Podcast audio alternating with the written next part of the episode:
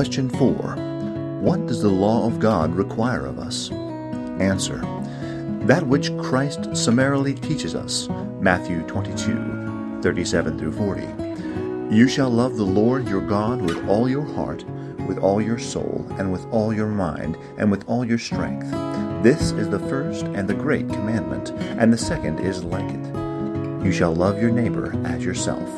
On these two commandments hang the whole law and the prophets.